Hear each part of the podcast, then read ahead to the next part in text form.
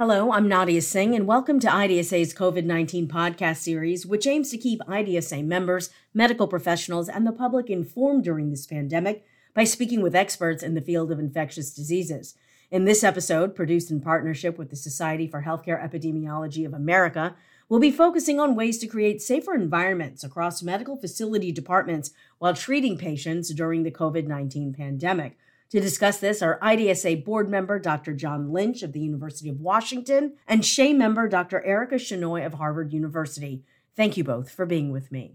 Dr. Lynch, I'd like to start with you. How have recent capacity surges impacted hospitals' ability to maintain infection prevention and control practices? And in what areas of the hospital are challenges particularly significant? Yeah, thanks, Nadia. I mean, we could talk about lots of details here. Um, you know, every hospital in some ways is unique, but we all share a lot of similar challenges.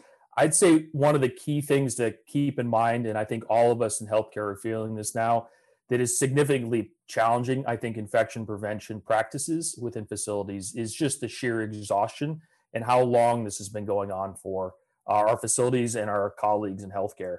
People are just very, very tired with working through all of these challenges all of the concerns, the risk, to some extent, fear, and the complexity of care that we're engaged in right now. And I think that that's probably the predominant challenge. There are definitely populations within healthcare that I think are continue to create some significant challenges and maybe newer challenges as we work through outbreaks in different populations, particularly like in my facilities here in Seattle, working with uh, outbreaks that we're seeing in people who are living homeless and living in shelter situations, uh, folks working through behavioral health issues and long term care, where they're coming in from the community and spending significant amounts of time in the hospital and maybe going in and out of those types of facilities.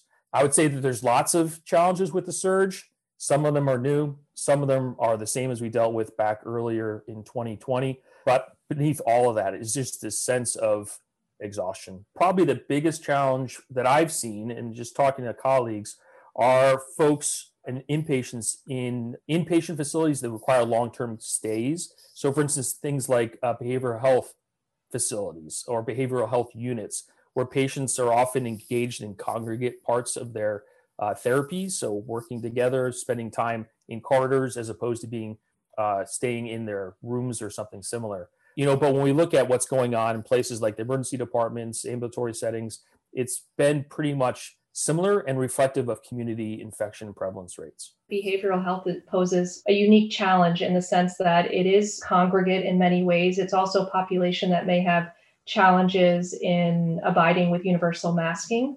And so I think that is certainly a unique population. I would say that the emergency department for us continues to be a real challenge. I think it's just uh, mostly a function of the way emergency departments are. It's very busy. There is uh, a pace in terms of evaluation of patients. And during the surge, with capacity challenges within the hospital, it kind of filters back to the emergency department with um, increasing lengths of stay while we're waiting for disposition of the patients. Thank you, doctors. Dr. Shenoy, sticking with you, what is your institution doing right now to address these challenges? And are there specific areas where the environment of care or patient populations present unique challenges? One of the amazing things about the pandemic is uh, necessity creates some innovative uh, approaches to this. And some of the things that we've been trying most recently in our emergency department are if you think back to the hierarchy of controls, the first one is elimination.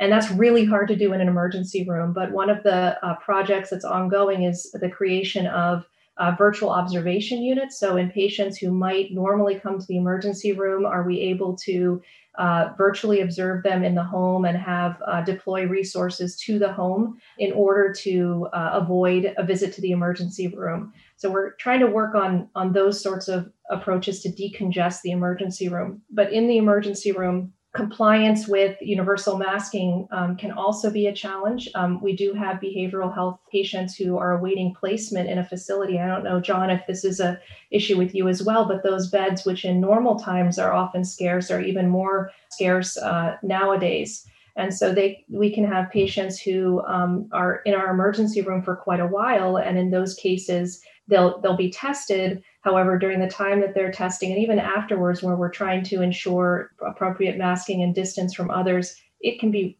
really, really challenging in that environment. And I think getting back to what you said about the sheer exhaustion, this is ongoing and it's sort of unrelenting, and there has to be active management, constant reevaluation of the resources in the ED to ensure that we're optimizing um, and doing the best we can with the resources that we have available.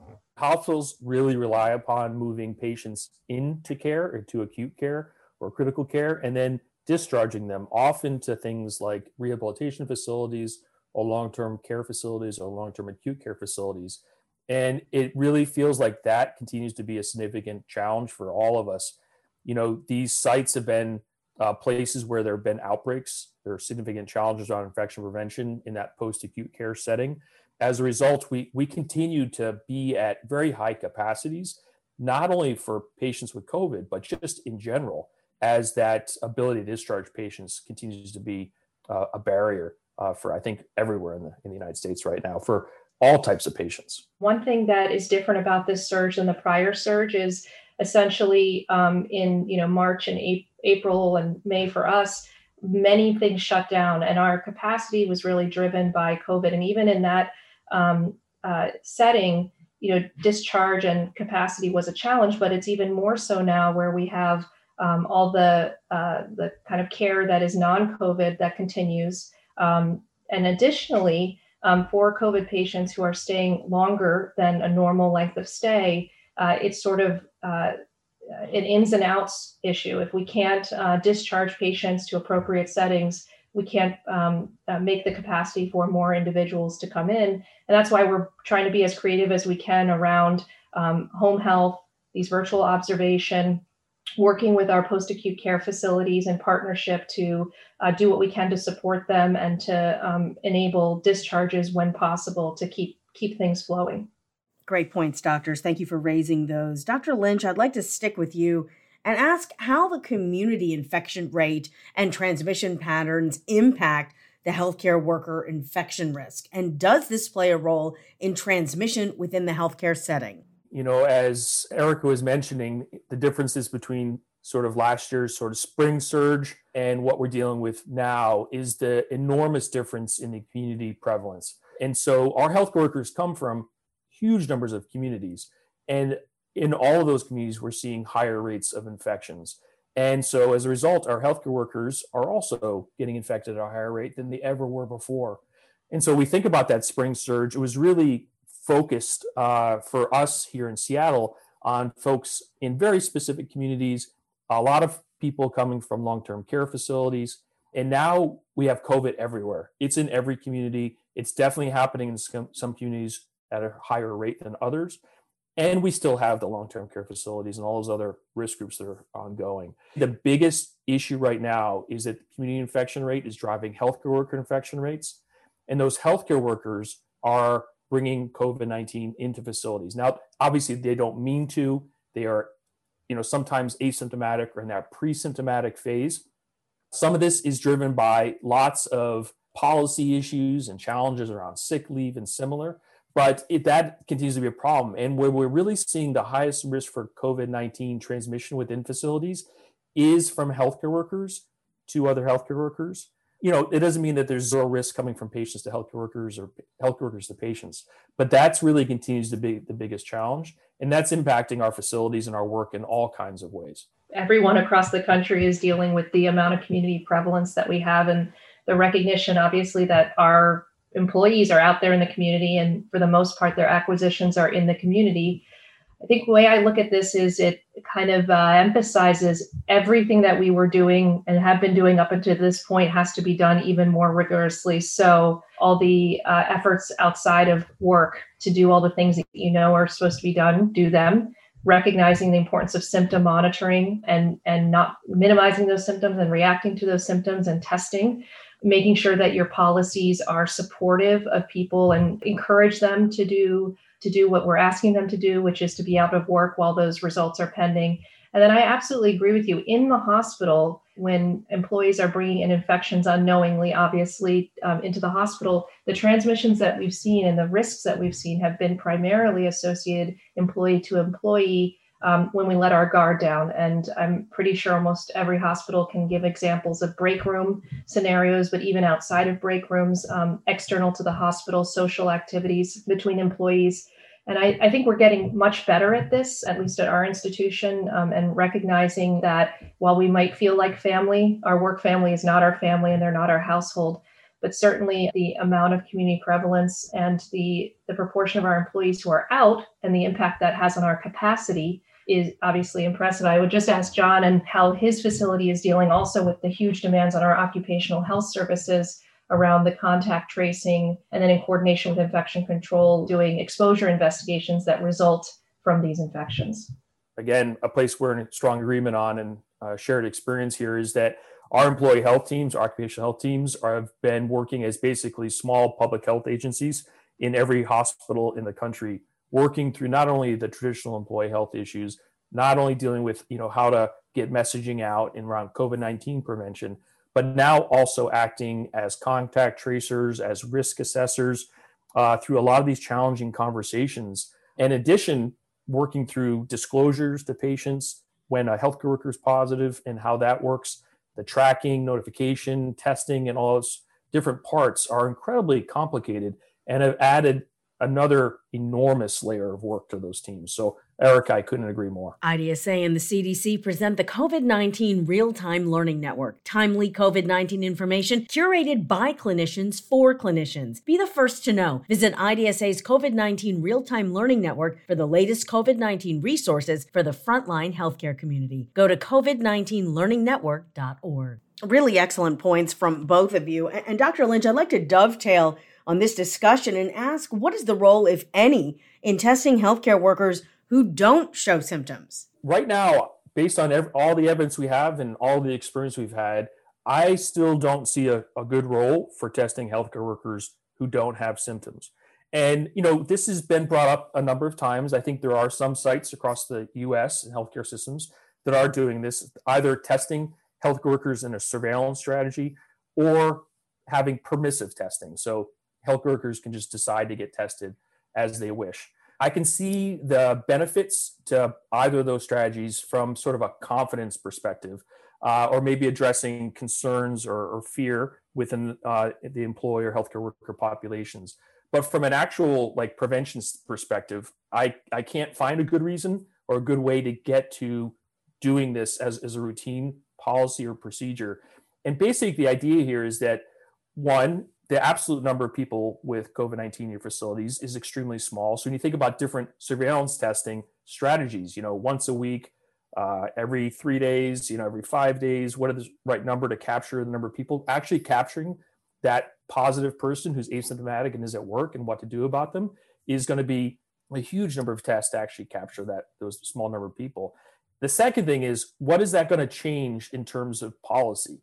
Uh, as Erica mentioned, you know, this hierarchy of controls approach, the layered approach to infection prevention and preventing COVID 19 in our facilities, right, is robust. It's multi layered. We're doing lots of pieces. We need to stick with it. But surveillance testing is not going to change any of those things, right? And so uh, when I try to think about what's the win there, what's the what's the benefit of doing it, I just can't get myself to finding a good evidence based way to uh, support routine testing of asymptomatic healthcare workers. Well, I, I agree with you. I mean, I think that it's not an infection prevention strategy. So I don't view this as uh, something that is, for all the reasons you mentioned, uh, something that we think of as as effective at preventing uh, infections, either infection in a healthcare worker from uh, an occultly infected patient, so so identifying those uh, transmissions uh, where they'd occur, or the opposite way, which is uh, from the risk to the patient of an occultly infected healthcare worker. We know uh, from uh, studies that are out there that or uh, reports that the prevalence of asymptomatic infection among healthcare uh, personnel is probably pretty low. And we know that those have those individuals have been amongst us the entire time. And yet all the the implementation of the hierarchy and controls effectively mitigates the risk at mass general and we're part of a larger system we uh, in the fall began to offer permissive testing um, at employee testing sites. And that's where employees might go to get tested, for example, for uh, travel related screening or for whatever personal reason they may have. So we allow it as a permissive strategy and, and we support that. However, it's not considered part of any infection prevention strategy that we have. And there's certainly, if a facility is thinking about uh, doing this, they have to think about the consequences, the operational considerations of this, and really um, that it doesn't actually change any of the strategies that you have in place at your institution to begin with around masking and uh, and so forth. And I think one thing that I, I, don't know the answer to this is to whether or not it um, it will change behavior. So you could imagine um, having a test on one day, and would someone say, "Okay, well, I'm negative today, therefore I can do X." And normally they wouldn't do that, um, whether that is socializing with people outside of their kind of household or um, in the break room, maybe um, being less consistent. I don't know if that's really truly going to happen, but regardless, it's not um, really what I would consider a way to prevent infection transmission in, in the hospital setting. In all the scenarios where frequent testing is being done, we still see infections. Yeah, we do. And we see them either from lapses in kind of the things that we know that we should be doing, or just because there's transmission out there. You know, there's a community burden there and, and it happens. But you're absolutely right. In, in the, the so called bubbles that are out there where they're doing kind of serial repeated testing, infections are identified, clusters still happen. And from my reading of the literature, those clusters are often happening when people stop doing the things that we uh, all the hard work that we've been trying to do to date. So, doctors, let me ask you this last question How will vaccines change the landscape for infection prevention in healthcare settings? I'm going to say for the better, but there's a lot that we just don't know yet. So, if you think about the hierarchy of controls, one thing we have not been able to add to that list, which is often in, in most hierarchy of controls, is vaccination. So, that's right up there in, in an elimination strategy. But just like with other vaccine preventable diseases, having a vaccine doesn't mean that you stop employing all these other elements of the of the hierarchy. And as I've been thinking about it, my feeling of what will happen is that you know symptomatic people will still get tested right? You know when we were vaccinated for other diseases if we develop symptoms we still need an evaluation. And uh, generally we're kind of out of work pending that evaluation. So i think symptoms will still in some way um, need to be evaluated. Whether or not we change the bar in terms of severity of symptoms or otherwise, uh, that's to be decided.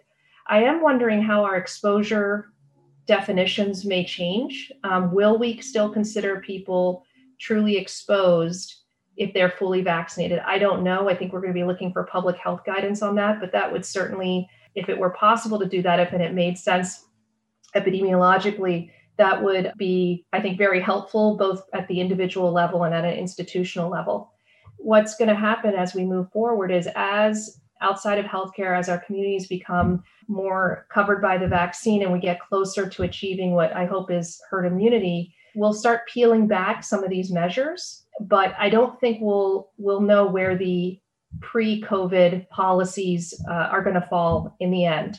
Now, I was thinking about would we keep, for example, a masking policy? Say community prevalence goes down, we have a lot of um, vaccine coverage you know, we still have a masking policy during respiratory virus season that relates to employees who can't be vaccinated. Would we have something similar in our facilities?